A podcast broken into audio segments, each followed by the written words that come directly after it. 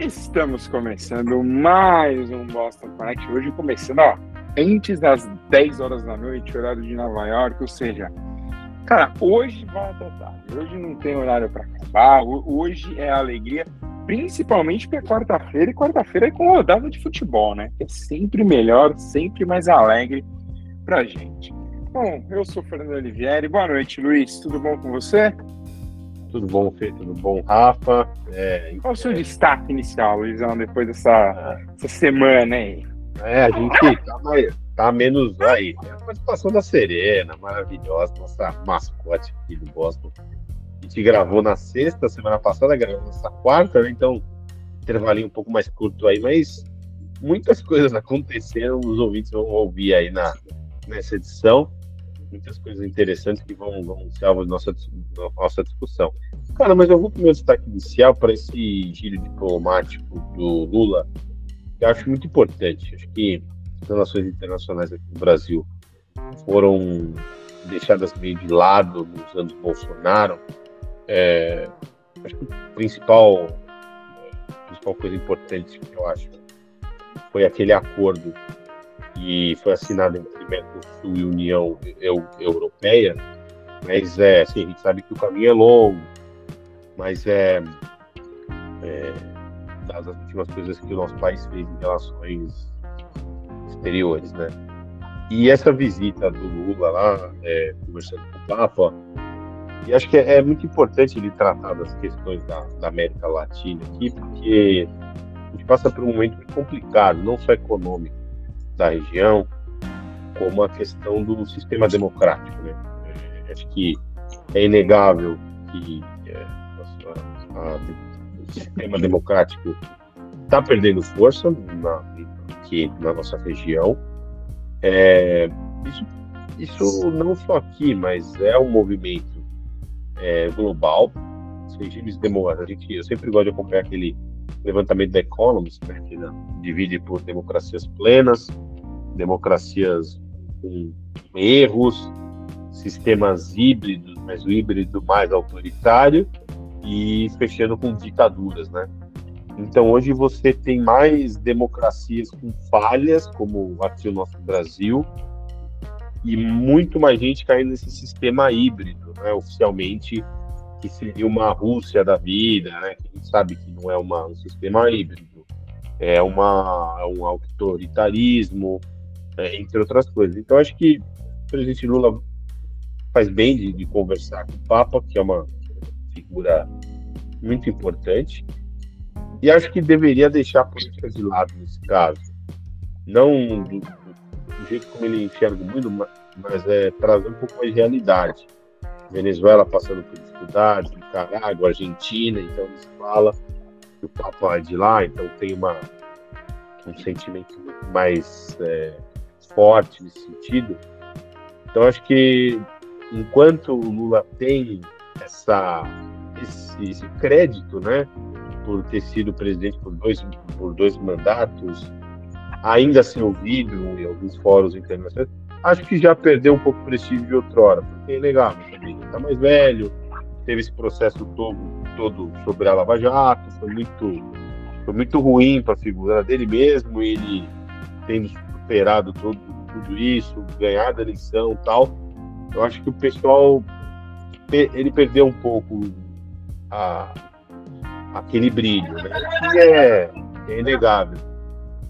É, mas eu acho que ele poderia aproveitar essas oportunidades que ainda tem para ser um mediador global mesmo, né? tentar se encaixar alguns fóruns, tentar trazer os interesses aqui do nosso Brasil para outros lugares do mundo, eu acho que ele tem a ganhar muito com essa nova diplomacia.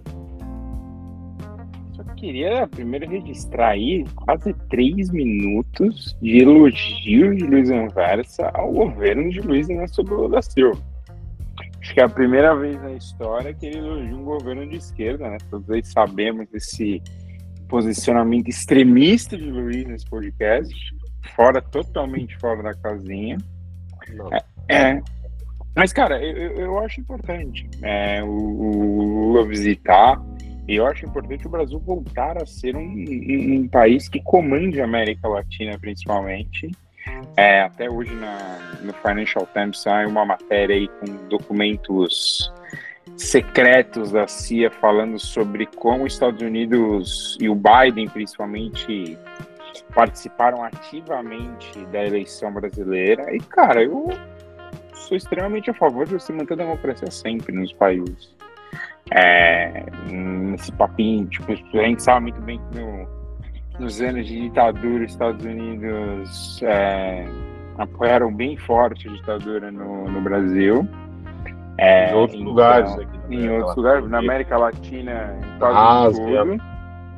Então, assim, é, é, bom ver talvez um lado, óbvio que é um interesse econômico, interesse de estabilidade na região americana, mas é sempre importante você ter alguém que te, né, que, que ajude a, a manter essa democracia no lugar, porque senão estaremos em maus lençóis. Mas, bom, não tomarmos aqui muito tempo. Boa noite, Rafael. Tudo bom com você? Como, como estamos nessa quarta-feira? Boa noite, estamos bem, estamos vitoriosos, estamos tranquilos. Então, está muito bem. Eu gostaria de comentar o destaque inicial do Luiz, que eu concordo em grande parte com ele. Eu discordo de uma coisa ou outra. Eu concordo bastante quando ele fala sobre as crises democráticas da América Latina, porque realmente a gente vive esse período de, de instabilidade, que, que também não é só da América Latina, né? a gente está falando dos Estados Unidos aqui. Estados Unidos, que é a maior democracia do continente, so, sofre ainda com estabilidade, tem, tem um, um ex-presidente aí encalacrado com a justiça, a gente teve aquele episódio dantesco do, do Capitólio. Então, mesmo os Estados Unidos têm sofrido com isso. Então, acho que e sobre o, o, o, brilho do, do, do Lula, é, que não é o mesmo de outrora, eu não sei se, se tem a ver com, com a, a persona Lula ou tem a ver com o momento que a gente vive no mundo. Essa talvez é um, é um ponto, talvez é o principal ponto divergente que eu tenho com isso porque o, o cenário é, ele é mais é, ele é mais deprimido, né? Um cenário mais pesado. A gente não tem mais alguns grandes líderes do mundo que é, do, do, governo Lula 2 é, à frente dos seus países. Né? Ali citar Angela Merkel, né? a líder da Europa que que, que não foi substituído à altura, eu também não sei se seria por qualquer um. Então a gente tem esse, esse cenário um pouco mais sombrio das democracias, a gente vive um período de guerra. É, ali, e eu discordo bastante dessa coisa do, das democracias plenas. Né? O que é uma democracia plena? É, quais são os critérios? É, eu acho que existem pouquíssimas democracias plenas no mundo. Porque mesmo as democracias consideradas plenas é, são antidemocráticas na sua política externa. Né? Então, quando a gente pensa em, por exemplo, os Estados Unidos, que apesar dos percalços são uma democracia plena internamente, é uma democracia plena internamente. Mas se você ver como os Estados Unidos se projeta no mundo, você vai ver que não tem nada de democrático na atuação dos Estados Unidos você vai perceber que, que é um país que viola sistematicamente as resoluções da ONU, viola sistematicamente os direitos humanos, mantém um, um campo de concentração, é Guantánamo, né? então é, não respeita a liberdade de imprensa, manda prender é, quem... Só respeita com jornalistas fora dos Estados Unidos. É, então, a gente sabe no Snowden que o diga, né? Então, é, é, é, é um período mais conturbado e sombrio. Então, acho que aquela exuberância toda que a gente teve em relação à política externa no governo Lula em dois é impossível de ser replicada.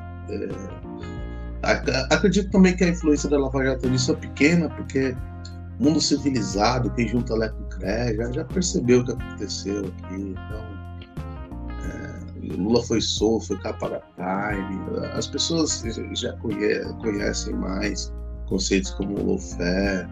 Então, acho que, que essa importância da Lava Jato, tem importância histórica, lógico, né?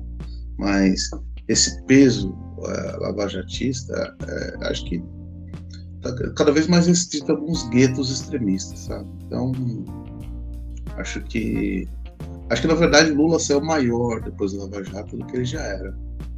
Acho que enquanto ele era minado por, por notícias de corrupção no governo dele, a imagem dele estava mais arranhada do que agora, depois dessa, dessa campanha toda de lawfare contra ele. Acho que no final ele saiu até maior.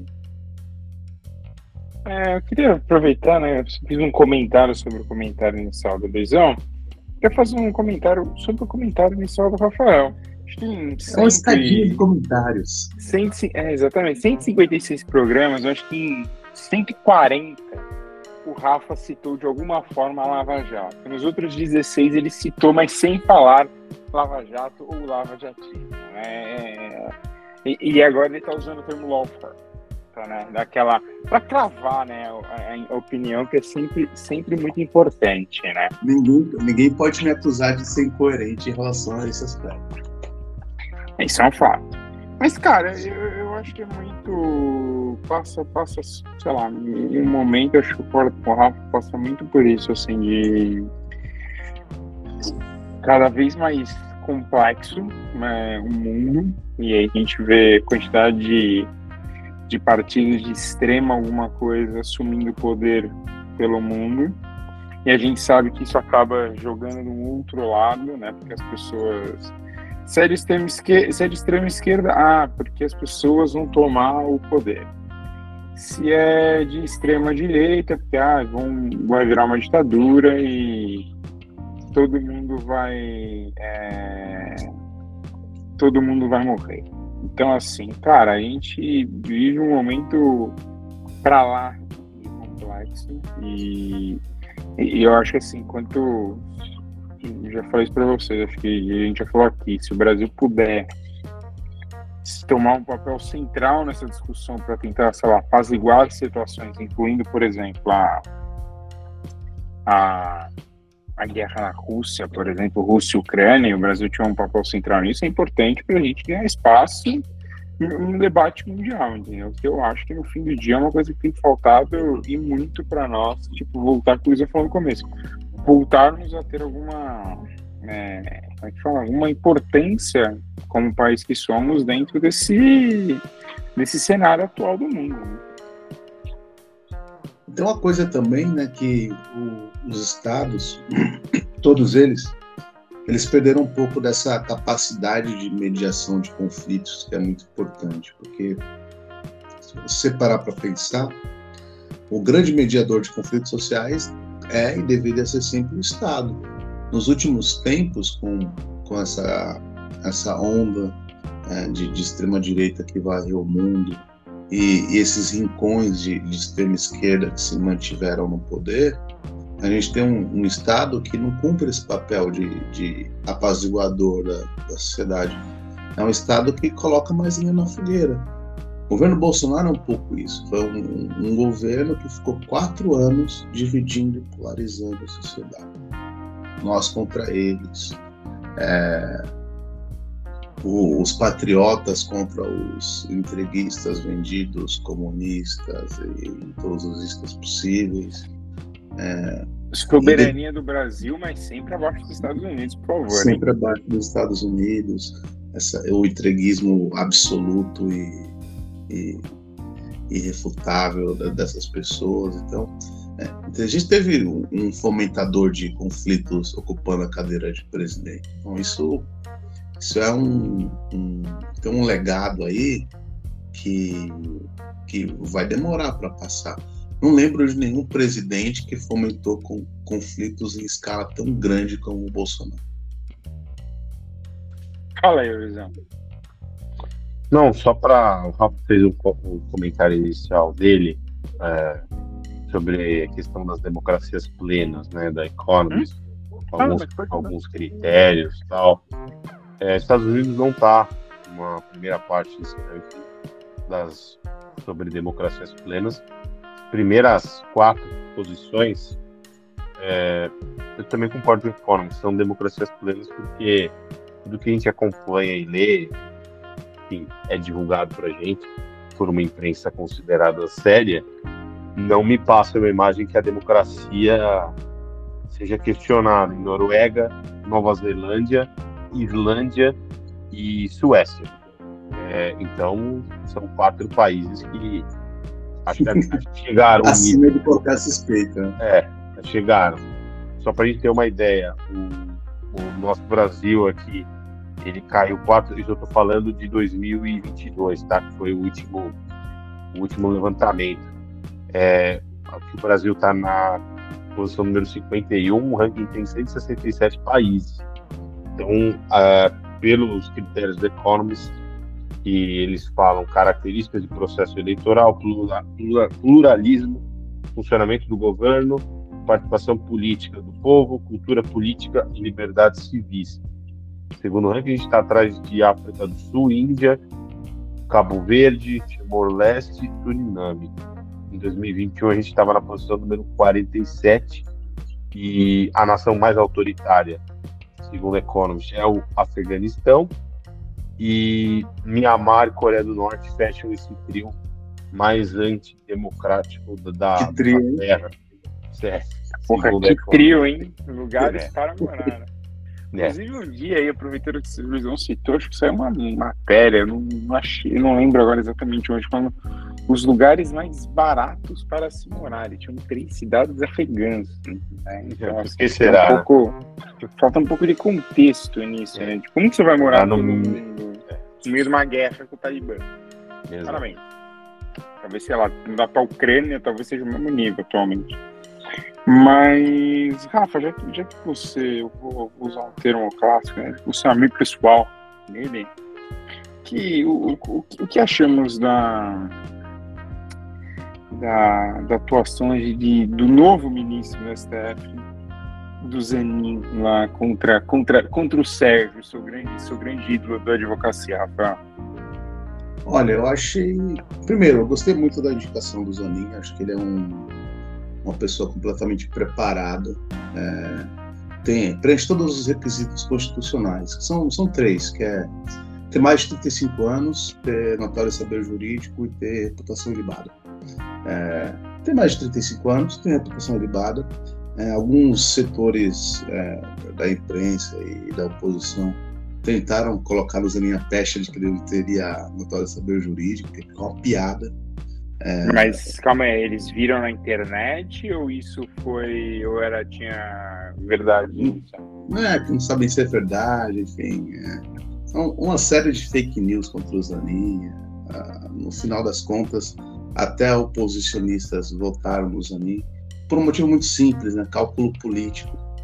É, você é um senador da República, percebe que a indicação do presidente vai passar e, e, você não quer ser conhecido como o cara que votou contra a indicação do presidente.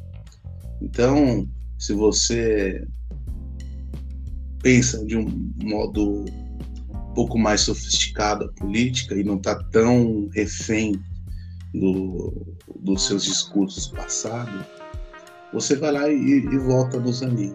A gente, eu diria que talvez pouquíssimos senadores da, ala mais radical votaram contra o Zanin, porque a gente que está refém do, do, dos esqueletos que eles guardam no armário. O Sérgio Moro não pode votar a favor do Zanin. Se descobrem que ele votou a favor do Zanin, acabou a carreira dele que está em trancos e barrancos. E já tá acabando, né? É, então, então ele é refém do, do passado dele nesse aspecto. Políticos um pouco mais habilidosos, mesmo da oposição, eles conseguem é, aprovar a indicação do governo com uma certa naturalidade.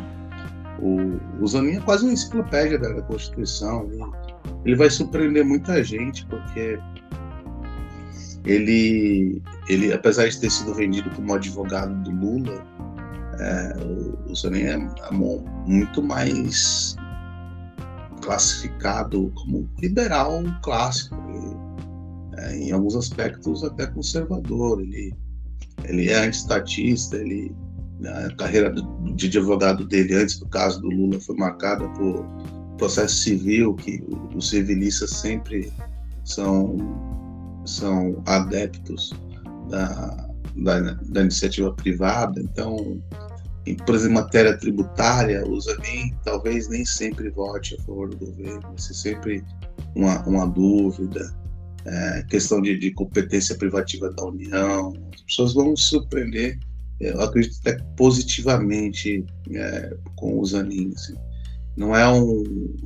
As pessoas venderam o Zanin como se ele fosse o, o presidente de um DCE estudantil de esquerda. Não está longe disso. É um cara do mercado, tem a carreira consolidada aí. E abrir mão de muito dinheiro para ser ministro da STF. É, também tá mal, né? não vai ganhar, né? não vai ser um pobre coitado, né? STF ganhando salário mínimo, né? Não, ele não vai precisar de, de seguro-desemprego quando sair do STF. Mas ah, que... então tá bom. 2050 ele, pode, ele sai do STF, né? Então, acho que em perto, 27 anos dá para fazer um pé de meia. Perto do que ele ganharia na advocacia, ele perdeu bastante dinheiro. Luizão, você quer crítico nato? Por favor. Ah, é. O processo foi meramente protocolar. Eu sabia que os ia receber a indicação, isso ia estar aprovado pelos nobres senadores. É, concordo com essa leitura do Rafa de que é uma questão de puro interesse. O Congresso funciona assim, desde sempre. A, é, momento lá de confronto com o Sérgio Moro também já é esperado, né? O Moro, inimigo nêmesis do Lula, Zanin e equipe. É, é que assim, o Rafa falou do notório saber jurídico, né, que é um dos é, alguns colunistas realmente questionaram. O, acho que é uma bobagem essa questão de ser advogado Lula, porque as últimas indicações todas foram de pessoas muito próximas aos, aos incumbentes, aos chefes do executivo que estavam no cargo até então. Então, você teve o Michel Temer indicando o seu ministro da Justiça, Alexandre de Moraes. Você teve o Bolsonaro indicando o Nunes Marques é, e o Mendonça. E você teve o Lula indicando o Zanin, que era advogado dele, foi advogado, era o FHC também indicou o advogado dele. Mas, mas você é. viu alguma coisa na internet se ele foi padrinho de casamento do Lula? Não, mas. Porque teve é gente perguntando isso aí. É, mas isso aí, isso aí se for falar, tem que lembrar o caso de Gilmar Mendes. Então, se a gente for parar para fazer uma análise fria de interesse, de conflito de interesse, boa parte dos membros do STF não deveria estar lá, porque todos têm rabo preso com alguém. Isso aí desde sempre. E o notório saber jurídico, é, quando você põe o André Mendonça, Nunes Marques, é, que assim, para mim são ministros fraquíssimos. Né? Estão lá por pura indicação quase religiosa. E, e volto a falar do Lewandowski, porque jamais vou esquecer aquele caso do impeachment da Dilma, ele rasgou a Constituição na cara dura. E hoje, comentaristas que é, estão mais pró-governo Lula, não que sejam alinhados automaticamente, mas na época, cito o nome do Reinaldo Azevedo, é, foi, um, foi uma coisa grosseira com o Lewandowski. E ele continua aí, né? E eu, a gente diverge pelo Rafa, por isso que o podcast é tão bom. Eu acho ele um ministro fraco. O Gilmar Mendes a gente brinca tal, mas ele tem um conhecimento muito grande. Para mim, ele é incomparavelmente melhor do que o Lewandowski, por exemplo. É, mas com esse último time que está chegando aí, André Mendonça, Nunes Marques, eu acho que o STF está é, ficando fraco. Ministros, esse notório sobre jurídico, eu acho, como leigo, tá? É, precisaria ser melhor explicado, é, um pouco mais debatido, discutido. Porque até onde a gente sabe, o notório saber jurídico do André Mendonça é esse evangelho ele está lá no, nos, os cultos, etc. Nunes Marques, uma figura bem obscura, para dizer o mínimo. E o Zanin foi uma, digamos que foi uma troca de. É, foi uma, uma dívida de, de, gratidão que o Lula teve, porque o Zanin fez um, uma coisa excepcional pelo Lula, fez um trabalho muito bom. É, então as pessoas estão questionando, porque os últimos ministros é, fraquíssimos. O Zanin, é, eu não, não sei, não, não, ainda não tenho uma, uma imagem formada, uma opinião formada sobre ele. Óbvio que tem essa, essa coisa muito colada ao Lula, mas como eu disse anteriormente, os últimos ministros, todos foram assim. Todos foram assim. E se a gente for parar para pegar uma análise mais profunda de conflitos de interesse para ali, boa parte do Supremo não deve estar ali, porque muita gente tem conflitos de interesse com, com outras partes. Então, acho que foi uma, uma indicação para o Lula óbvia. Isso não quer dizer que o Zanin vai votar favoravelmente ao governo Lula, porque historicamente isso já se mostrou que não acontece. É, inclusive, com agora o, fugiu o nome dele, o, o que, o, que foi é, da AGU do Lula, né, que está aí, que é aqui de São Paulo. É, isso não aconteceu. Então, as posições geralmente são independentes, né? Então é. Ainda bem, né? Inclusive. Sim, ainda bem. Então é vida que segue, acho que não me nada me surpreendeu. Me surpreendeu essas críticas aí da, da oposição. Quando o Bolsonaro estava aí no governo, fez exatamente igual, ou até pior, porque colocou religião acima do notório saber jurídico, a meu ver. Então, o Supremo, para mim, vai ficando. Vai, vai, será cada vez mais questionado, tanto por vozes que, que têm algo a dizer, vozes com uma certa inteligência quanto os lunáticos, os extremistas. Acho que dá munição para esse tipo de gente. Sabe, ah. Sabe o que é, Luiz? Por exemplo, eu penso bastante na composição do Supremo Tribunal Federal. Mais próximo de um país que a gente tem parecido com nós, os Estados Unidos.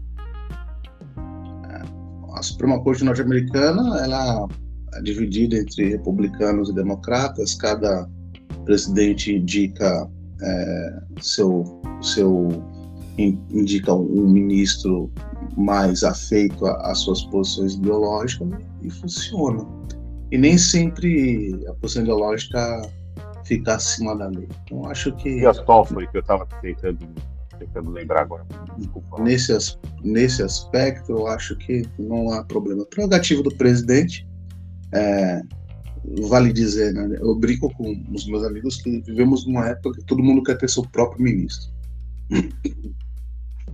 Só que a gente vive numa democracia Pô, eu queria ter um ministro. Ia ser bom. Não, o problema é que a gente vive numa democracia representativa, né? Então a gente vota num chefe do executivo que tem a prerrogativa de indicar é, esses ministros com o aval do, da, da Câmara Alta, que é o Senado. Então, ali aí, aí é 100%. Eu diverjo bastante do Luiz quando ele fala no papel do Supremo Tribunal Federal por alguns aspectos. O, o primeiro é que o, o Tribunal Federal, assim como outras instituições no Brasil, ela é uma vítima muito grande de fake news e de, de, de, de da polarização política. Eu vou citar um, um, caso que aconteceu hoje, só para a gente entender do que eu estou falando. O, o senador Carlos Bolsonaro, é, ele usou a sabatina do Zanin para atacar o ministro Alexandre de Moraes.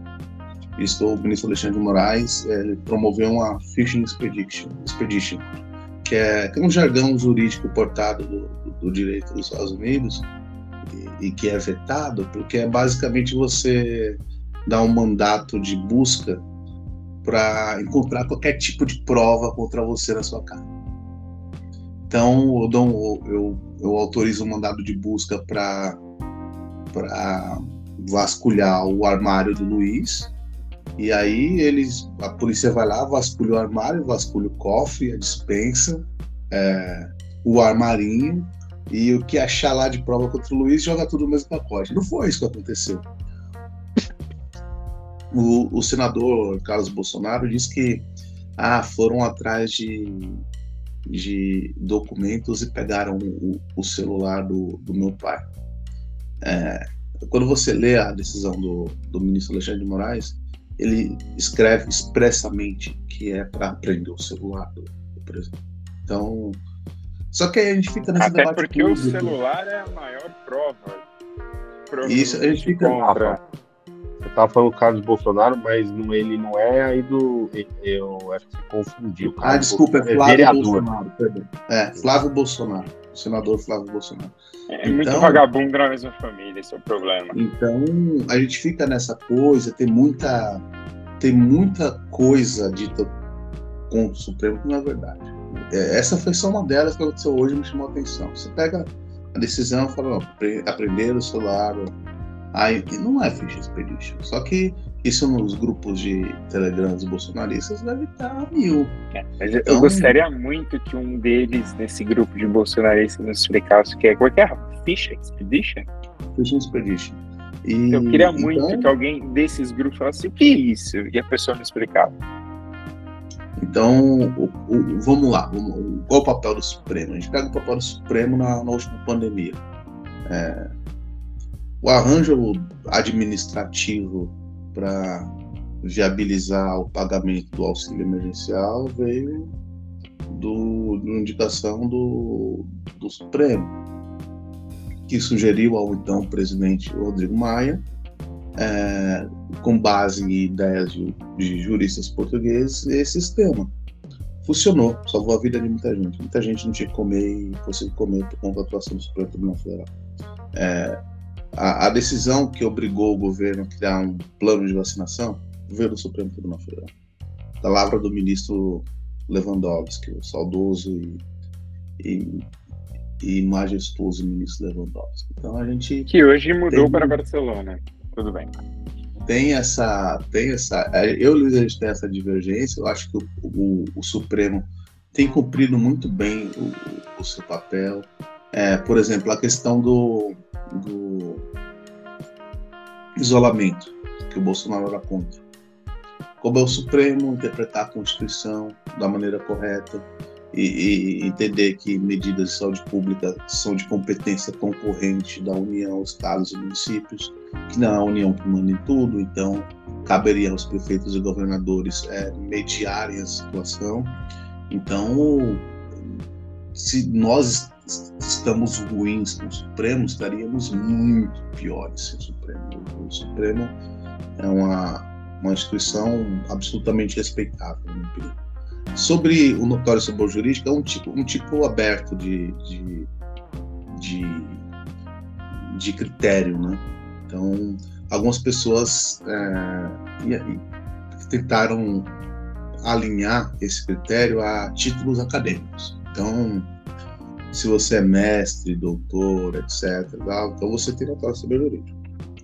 É, todos os ministros que compõem a Suprema Corte antes da indicação do Zanin têm mestrado doutorado. Então, é, as críticas intelectuais que são feitas a eles poderiam esbarrar nesses títulos. Então, e mesmo a, a exigência de títulos de mestrado doutorado cai por terra quando você lembra que o ministro Celso de Mello, talvez o, um dos principais juristas que, que já nasceu no Brasil, que deixou um, legado imenso no Supremo, decisões memoráveis, interpretações absurdas, depois da graduação. Então, Nossa, é quase uma ode ao STF aqui, hein? Meu Então, Deus.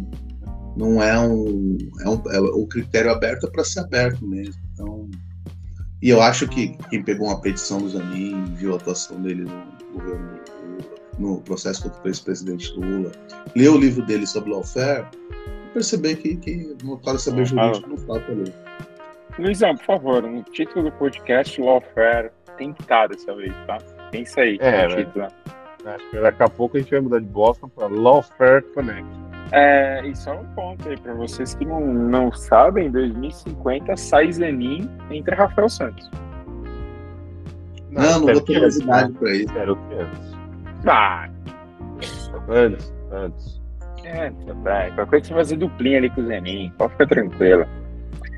Cara, mas, bom, aproveitando então, mudando de, de, de assunto, é, falando aí também, já que a gente falou de, da família Bolsonaro, amanhã começa né, o julgamento do TSE de Jair, né?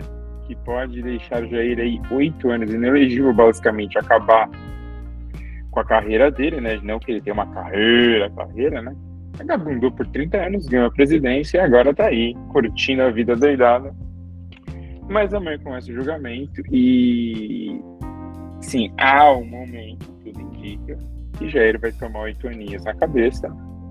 Provavelmente nunca vai ser preso, mas vai se lascar porque simplesmente falou demais sobre as urnas eletrônicas e principalmente, acho que, cara, não falou só demais nos urnas eletrônicas. Desculpa, é que o Diniz acabou de ser expulso aqui, tá dando chilicaço aqui com o quarto árbitro. Tá uma bagunça esse Atlético Mineiro e Fluminense.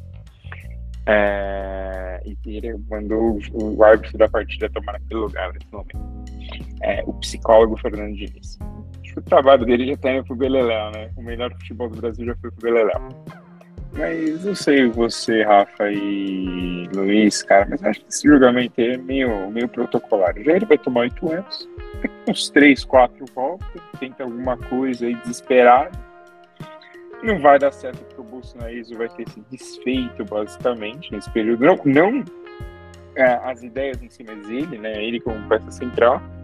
E aí a gente vai procurar sei lá, gente não, a extrema direita vai procurar algum outro louco para apoiá-lo aí nessas ideias, né, para apoiar essas ideias e por aí vai. Mas, Rafa, o que, que você vê desse julgamento que começa amanhã e não vai durar, vai durar. É difícil, né, defender o Bolsonaro. Né? É, o julgamento, por mais que alguns correligionários dele é, preguem aos quatro ventos que é, seria muito injusto ele perder os direitos políticos, mas ele, ele atuou fortemente para perder seus direitos políticos. Ele falou demais e falou muita merda. Né? Não, imagina você convocar uma série de embaixadores para colocar em, xeque seu próprio sistema eleitoral.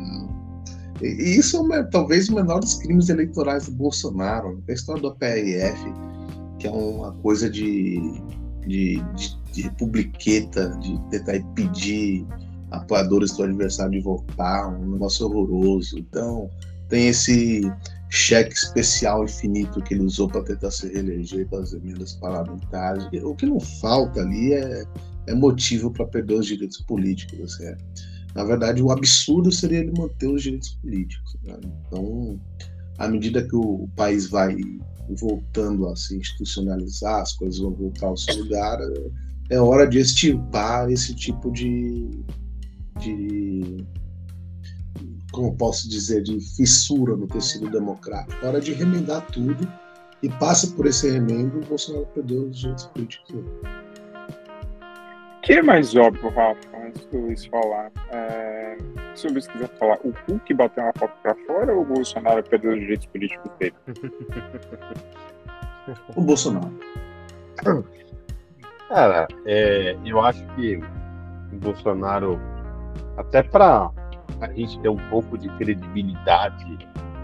Rafa até falou do STF, né, das nossas divergências, sadias divergências e, e, e boas divergências. Acho que até para manter a credibilidade da, das autoridades da, do sistema judiciário do nosso país, o Bolsonaro tem que ter os direitos políticos caçados, né? Ele precisa pagar por todos os crimes que ele que ele cometeu. E eu insisto, porque eu tava meio repetitivo, meio chato, até falar com a minha esposa e tal, mas me, eu tenho clara a sensação que cada vez que o tempo vai avançando, as pessoas simplesmente esqueceram da pandemia. Simplesmente apagaram da memória dos dois anos. E ali foi um show de crimes Bolsonaro pisou no país, tirou sarro de gente morrendo, famílias destruídas. É... Ali, para mim, foi o que um, um, líder político é, democraticamente eleito, o sistema que ele questionou, é, fez com a população. Ele, ele simplesmente trabalhava contra o país. Ele não foi atrás de vacina. Ele falou para as pessoas que era uma doença fraca, os maricas ficavam em casa. Sabe? E assim as, as pessoas população não tem histórico de atleta. As pessoas, é, as pessoas esqueceram isso. Isso é, isso para mim é um ponto que eu nunca, eu nunca vou perdoar. O Bolsonaro, para mim, todas essas coisas dele, de, assim, mas na, na pandemia, para mim, pegou. E, e, infelizmente, pelo que eu estou sentindo, é o que as pessoas menos estão falando dele durante a pandemia. E muita gente esqueceu. Né?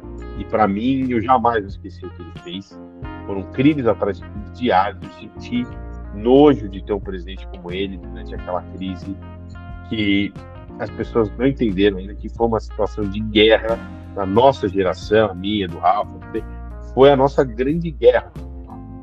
E, e foi um evento histórico isso aí vai ser lembrado daqui a 100 anos.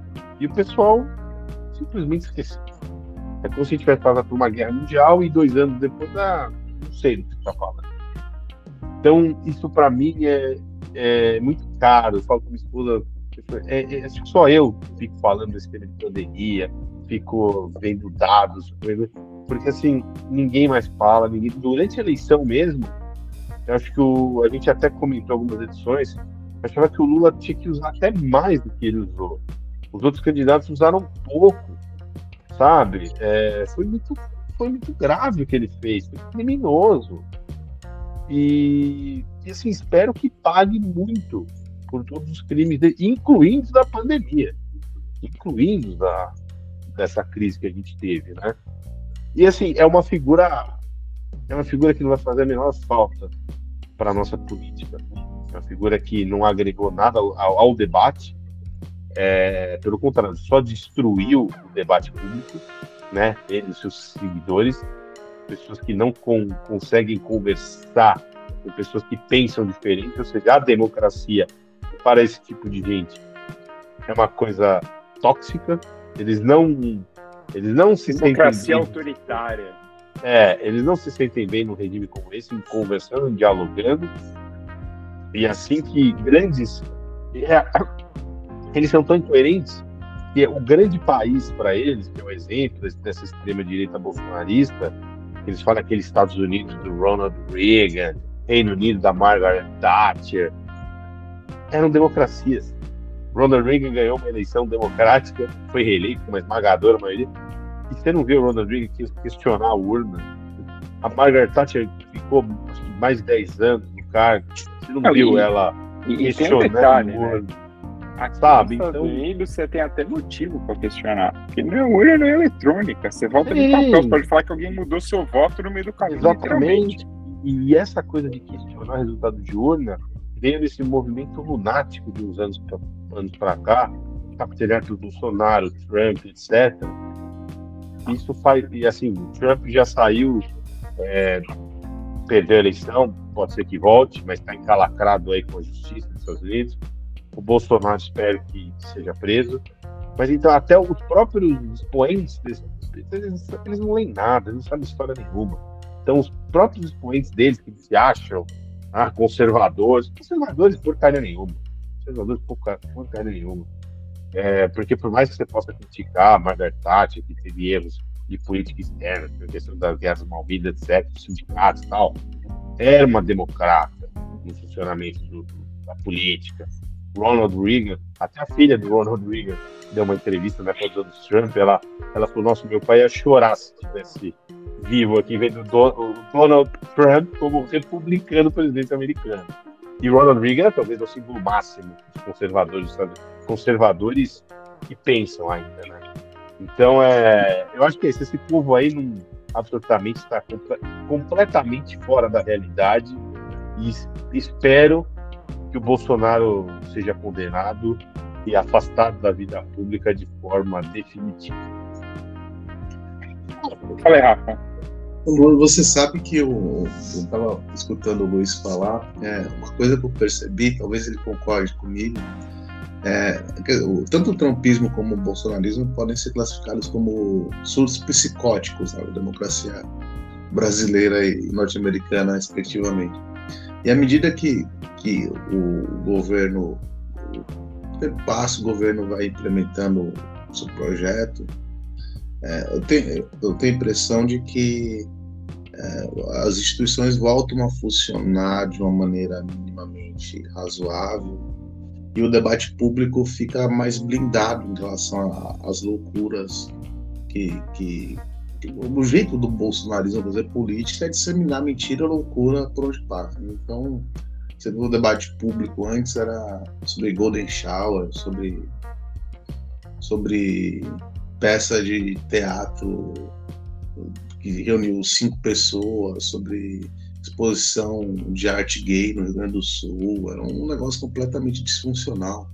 É, e agora a gente começa a discutir coisas, temas de adultos, né? A gente discutir acabouço fiscal, a gente pró, contra, mas só de ter essa discussão já é sensacional. A gente discute projeto de reforma tributária, a gente discute posicionamento do país em relação à política externa.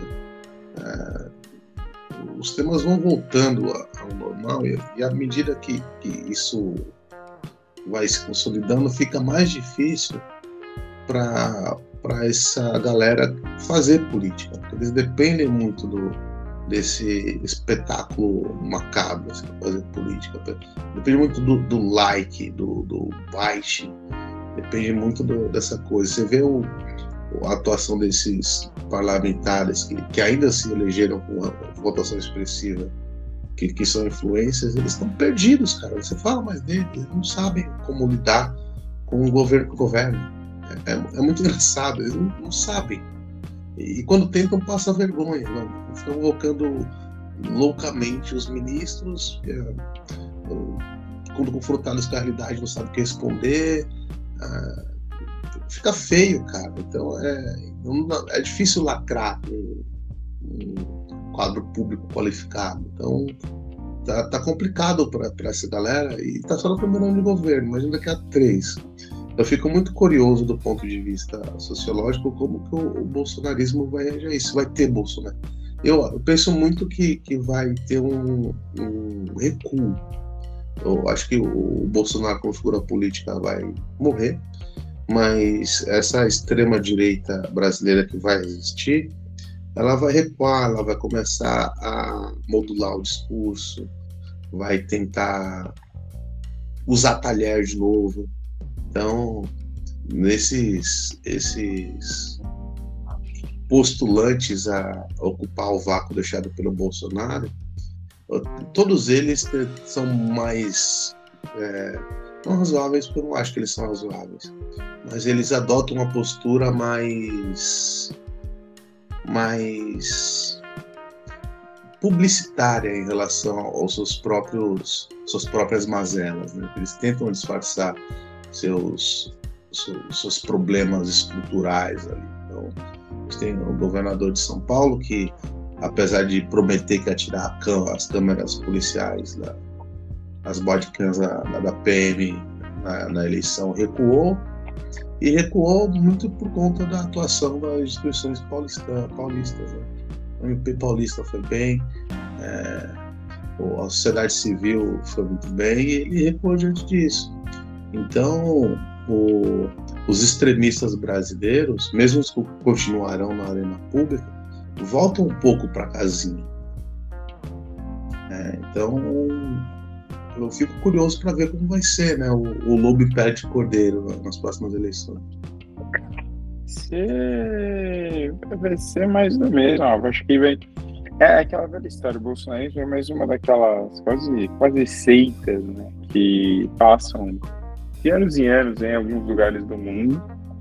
É, acho que a gente viu muito disso vindo desde a de 2010 é, começou acho um movimento muito forte na Austrália. É, E aí o, na Austrália pensei uma coisa pela na, na, Europa, né? Mas na Austrália também teve um período de jeito, mas depois da Europa.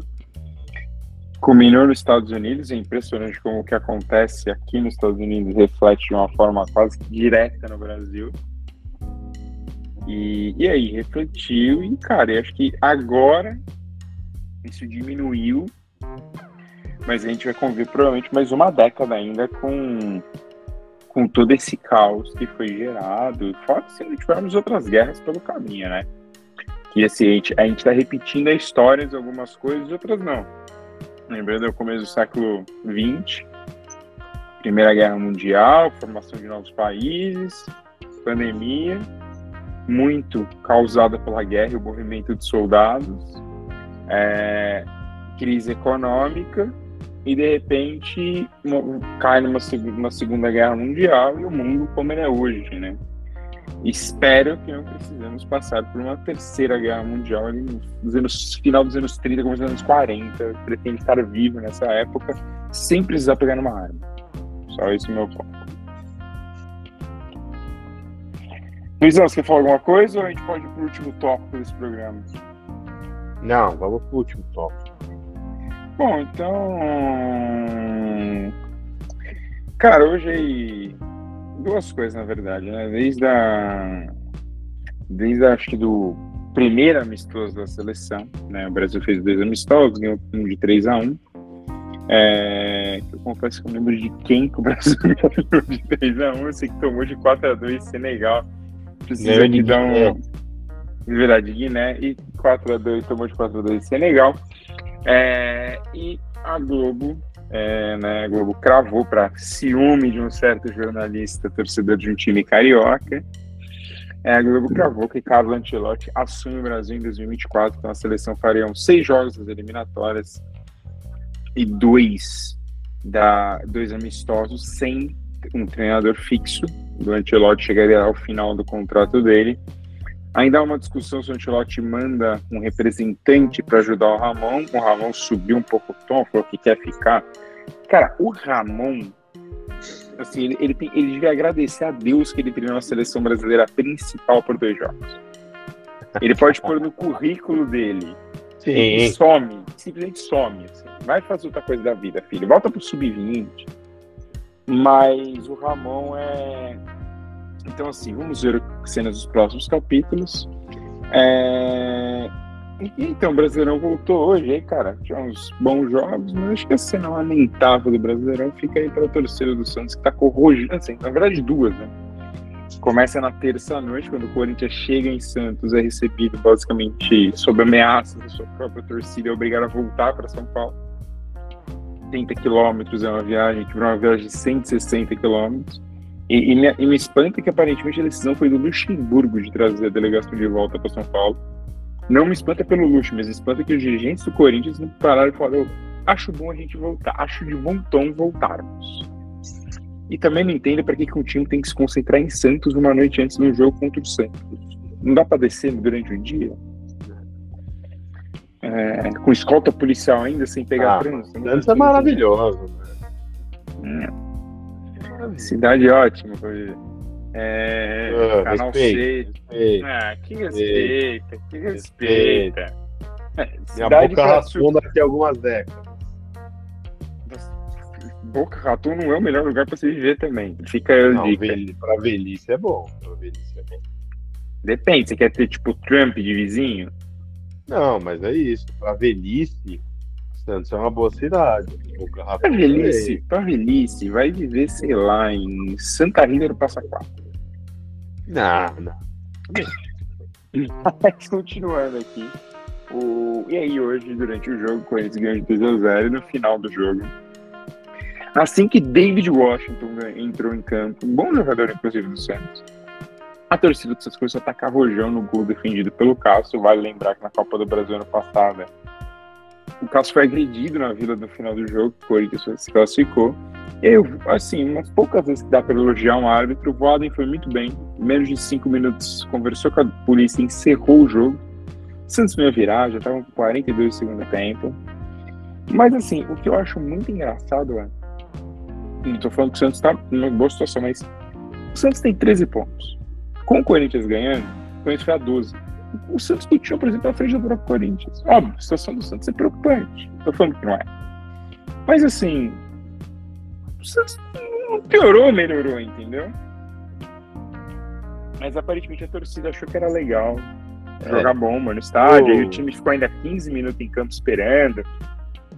E assim, cara, eu já falei isso de conversações do podcast. Polícia militar não tem cuidado dentro do estádio. É, e a polícia militar ela tem que tomar atitudes antes disso. Porque me impressiona muito torcedores entrando com o rojão dentro do estádio. Primeiro que assim, o cidadão que leva um rojão para dentro do estádio já é estranho. Mas assim, a polícia não vê, ou sei lá como esse cara entrou com isso dentro do estádio, pô, pelo amor de Deus, né? Não dá. Mas fala aí, Luizão. Não, não, eu só ia falar bem, bem rapidinho desse assunto, é que é, tive a sensação desde o início da semana, até antes do episódio do ônibus aí do, do Lucha e tal, os ataques, que esse clássico ia ser bem conturbada. É, até o momento, a gente é, conturbado, eu diria, eu, eu quis dizer na, na, na parte de, de técnicos, né? Acho que quem fosse mal no clássico correria o risco de ficar sem emprego. Luxemburgo ou Dair Helma. Depois do episódio de terça, é, percebi que a, a batata estava assando bastante com o Lucha, porque apesar do. Ele tem culpa, claro, mas não culpa. Mas time não tá jogando bem. Alguns jogos foram muito bem, né? Contra o Galo foi muito bem, foi muito bem mesmo. E hoje o Santos, em alguns, momentos, também foi bem. É, mas, no geral, também não estava esperando muita coisa dele. E concordo com você, com a análise do Santos, a torcida, mesmo com a derrota, o Santos está na frente. A torcida também estava esperando o quê? Com esse elenco, o técnico da Helman, né?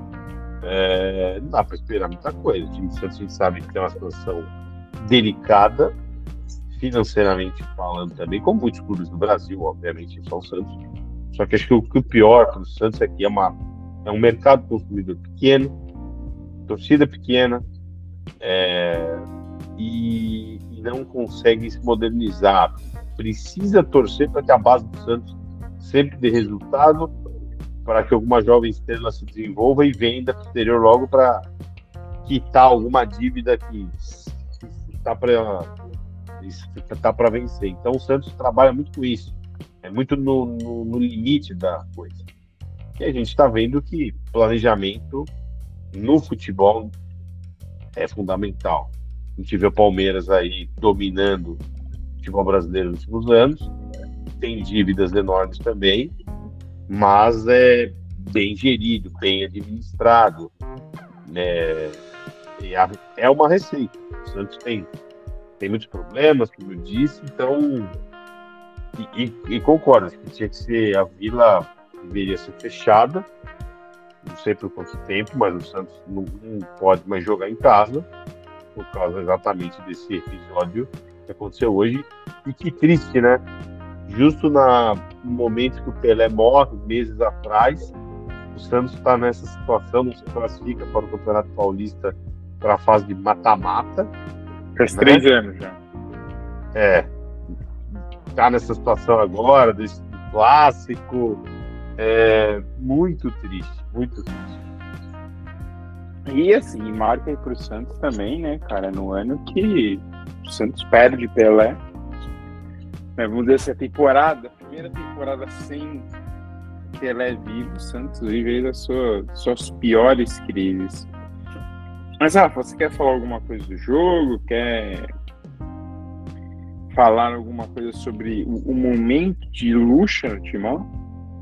Olha, eu acho que o Luiz muito bem quando fala que o, o Santos, além de todos os problemas, ele tem pouco poder de reação, né? Então, tem um, uma capacidade financeira reduzida em frente aos outros endividados do futebol brasileiro. Então, se você pega, por exemplo, o Corinthians, né, já tira dinheiro da cartola aí e consegue, sabe, reformular, fazer uma meia reformulação do elenco da temporada e, e torce para reagir. O Santos nem isso. Cara. O Santos é muito refém da sua base, é, teve endividado até o talo e com, com, pouca capacidade de reação. Então, quando, o Santos é um tipo de clube que, que é absurdamente necessário ao futebol brasileiro, até historicamente, mas que é, se tem um clube que tem obrigação de. Todos têm, óbvio, mas que tem obrigação de se profissionalizar para se tornar viável no Santos. Então, é, o Santos precisa se, se profissionalizar para ontem, para se manter grande como, como é. Então, esse é o problema. O, o Luxemburgo, eu vejo que ele está, ao contrário de outros técnicos, é, numa situação parecida com a dele, que, por exemplo, comparar o, o Tite numa fase no Corinthians que que, insistia no, no, jogador, não dava certo, etc. Tá? O, o, Tite foi muito vitorioso no Corinthians, mas numa fase ele era um pouco turrão e cabeça dura. O Luxemburgo está buscando soluções com o que ele tem na mão de uma maneira bastante interessante, na minha opinião. Tem testado o jogador fora de posição, tem subido os meninos. Hoje o Corinthians jogou, por exemplo, com o Biro. Ele ele tem feito, tem reposicionado um outro jogador. Nesses 10 dias focou na recuperação do, do Yuri Alberto, que, que performou muito melhor, não só porque fez gol, mas performou melhor. Então, se você olha a escalação do Corinthians, está bem modificada do que quando ele, ele entrou. O time está mais rejuvenescido, então a perspectiva de novos reforços aí sempre disse que o, o, o principal problema do Luxemburgo estava longe de ser o principal problema do Corinthians. Né? Ele tem, ao contrário, tem apresentado soluções, ele tem se mexido, tem lutado ali para tirar a lei de pedra. Então, acho que nesse aspecto, o, o Luxemburgo ele é muito mais maleável e, inventível do que a maioria dos técnicos. Então, de mudar esquema, ele não é refém de nenhum esquema, ele testa jogador de posição, ele sobe a molecada da base, ele vai de um lado, para o outro. É, talvez para esse momento do Corinthians, a, a, possibilidade de ter um técnico que, que não tem esse tipo de dogma e que não ficaria preso a, a sempre escalar um time envelhecido com problemas físicos e e que, que morre de maneira abrupta durante o jogo, sempre, todos os jogos, é, acho que pode ser bem pior São Luxo. Né? Eu acho que se você racionalizar o, o, que a gente tem na mão, que o tem entregado, você percebe ali que existem uma série de tentativas e quando você tenta, você erra e acerta. Eu acho que talvez ele tenha começado a acertar um pouco mais e a perspectiva é boa. Bom, e aí, para a gente encerrar esse podcast de hoje, ao invés de destaques finais, a gente vai ter um assunto final. Eu acho que é importante.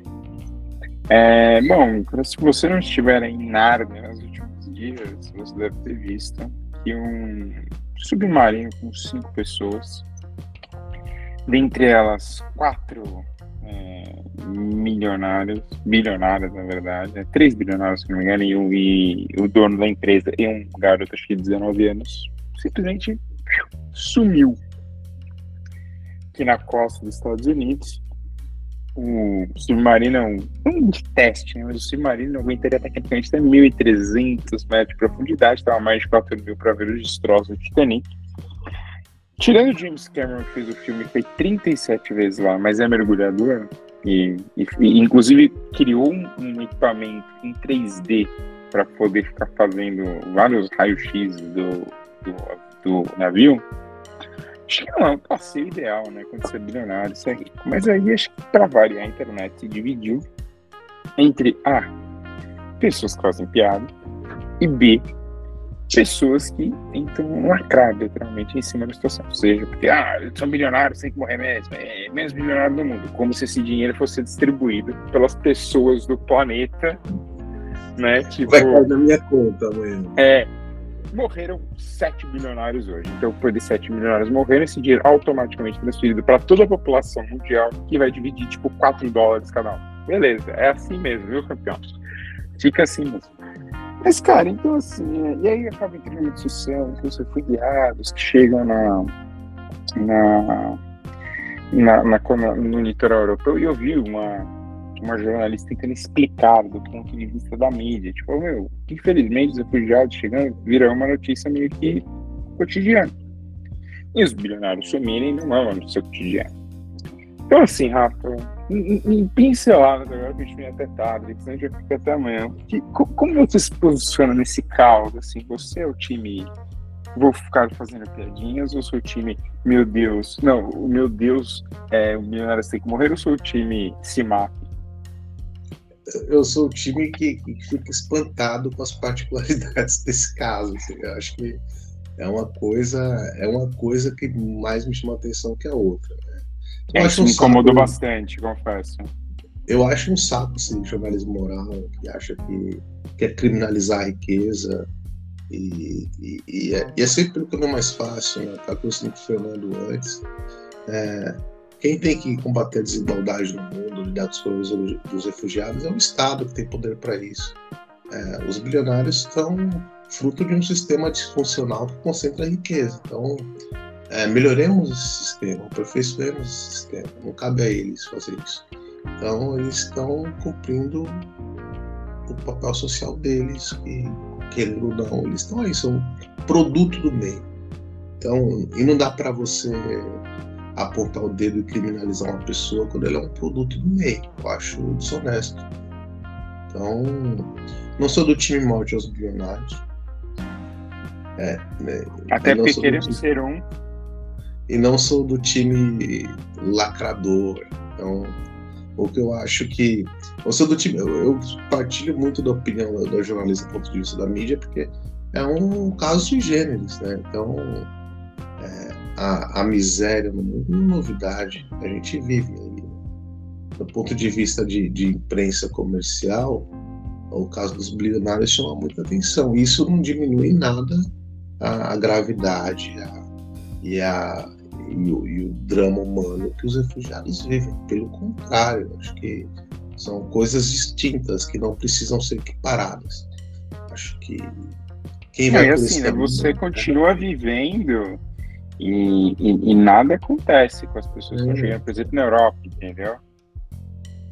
E, e quando. E é, e é um pouco hipócrita também, porque várias das pessoas, quando estão refugiados na porta, agem de uma maneira pouco dizer o mínimo, um pouco cristã. Então, é, é só você ver como os brasileiros, parte dos brasileiros, é deixa claro, uma parcela dos brasileiros, pequena, trata os refugiados venezuelanos. Então, é, é sempre é sempre jogar pedra pro teto de vidro nesse aspecto. E, que tem, e resumindo, bilionários é, são o que eles são. E refugiados são um problema dos estados. Agora, a questão do, do que eu achei sui generis é, é gente com um poder aquisitivo tão absurdo é, se colocar numa situação com um equipamento tão precário, né? É, isso me pega, isso me pega. Isso, mas... Essa é a coisa que eu acho mais bizarra dessa história. Mas, Porque, Luiz. Não, fala rápido, termina aí que eu vou. Sei lá, você é milionário, você devia ter um consultor técnico para te ajudar a escolher um passeio desse, sabe? É estranhíssimo tudo. Cara, é, e tem uma coisa, né?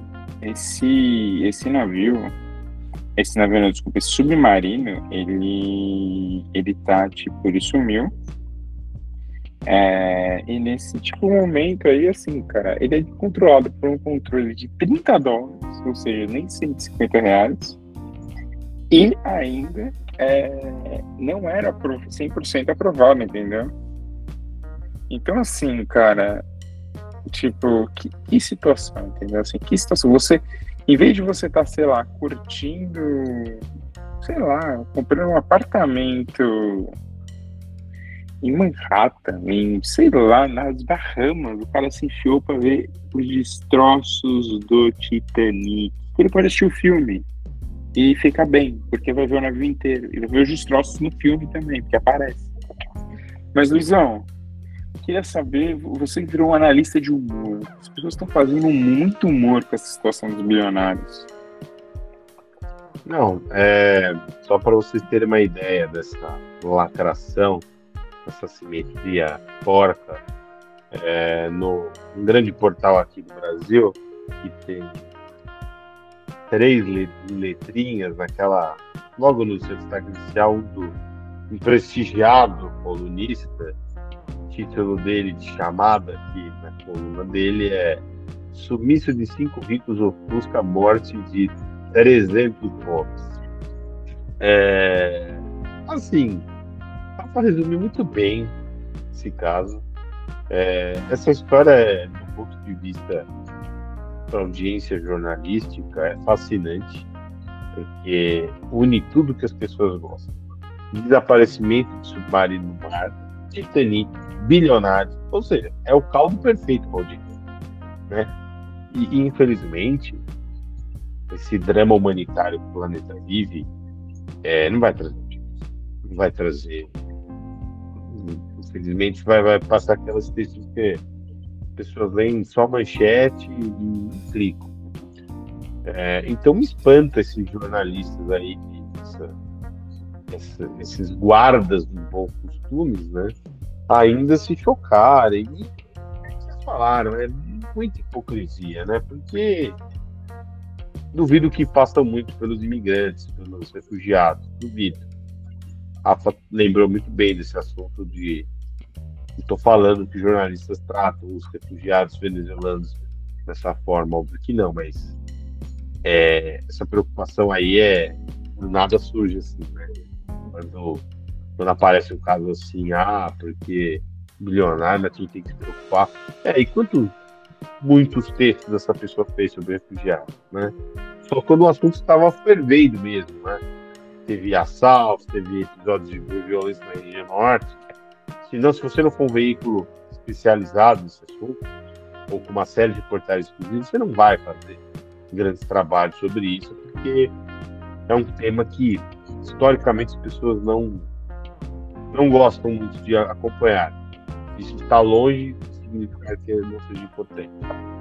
Mas a história do submarino é fascinante do ponto de vista da audiência. A questão do humor, que eu vou chegar até para encerrar minha parte edição de hoje, depois vou para os destaques finais, que eu sei que o Fernando já está tá com a cara. Já cortei os destaques finais hoje. Já cortou? Cortei. Não, ah. mas tá bom, vai. Acelera aqui ah. destaque final. Não, não, então, mas a questão do humor é assim, acho que há pontos e pontos, né? Como a gente faz, a gente faz humor sobre sobre, sobre, sobre grandes tragédias, episódios dramáticos. É, eu caí no erro de seguir uma, uma sugestão do YouTube de um humorista aqui do Brasil. Eu não vou falar o nome porque não vale a pena.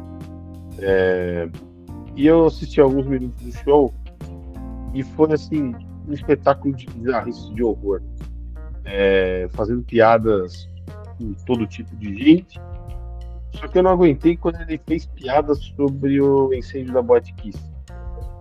É, e fez piada, as pessoas riram disso. É, isso para mim não é aquela questão, ah, humor não tem limite, o que é engraçado para você. Tudo bem, né? a gente pode até discutir isso, mas você tentar fazer uma piada, ou seja, você tentar fazer as pessoas rirem sobre uma tragédia histórica aqui do Brasil, eu acho que não é motivo piada de tentar fazer os outros rirem. É, e eu ia chegar no meu ponto para encerrar o meu raciocínio, porque ultimamente estou revendo alguns episódios do, do Seinfeld, que é uma série hoje muito discutida, né? A questão do comportamento, se as piadas ficaram datadas ou não. Mas se a gente, assim, eu gosto da série, sou um fã da série, mas até comentei com algumas pessoas próximas, é, a gente fizer uma análise crítica e assim parar para estudar alguns episódios do Seinfeld, é, o cara fazia humor e assim a, a, as ditas ofensas dele né, são coisas de criança perto de que é o pessoal hoje. Só que é aquilo que eles chamam de humor judeu, né? é humor muito mais sagaz, sofisticado, uma coisa mais cirúrgica ali. E talvez seja um pouco caso na história de um humorista judeu que encaixou no episódio uma paródia de um personagem ali que meio que por acidente ficou parecido com Hitler, por uma ocasião do momento, a, as roupas foram servindo ali, ele, ele sem querer sujou o rosto e ficou a marca do bigode do Hitler ali, e a gente deu risada disso, e em nenhum momento foi taxado de um episódio ofensivo, entendeu? É, é, a questão da sagacidade do cara, da inteligência do cara e, do, e da sensibilidade dele. Ele sendo um judeu de Nova York, é, mas tendo essa, essa, que o Rafa faz, refinamento, né? sofisticação, inteligência e costumes, né?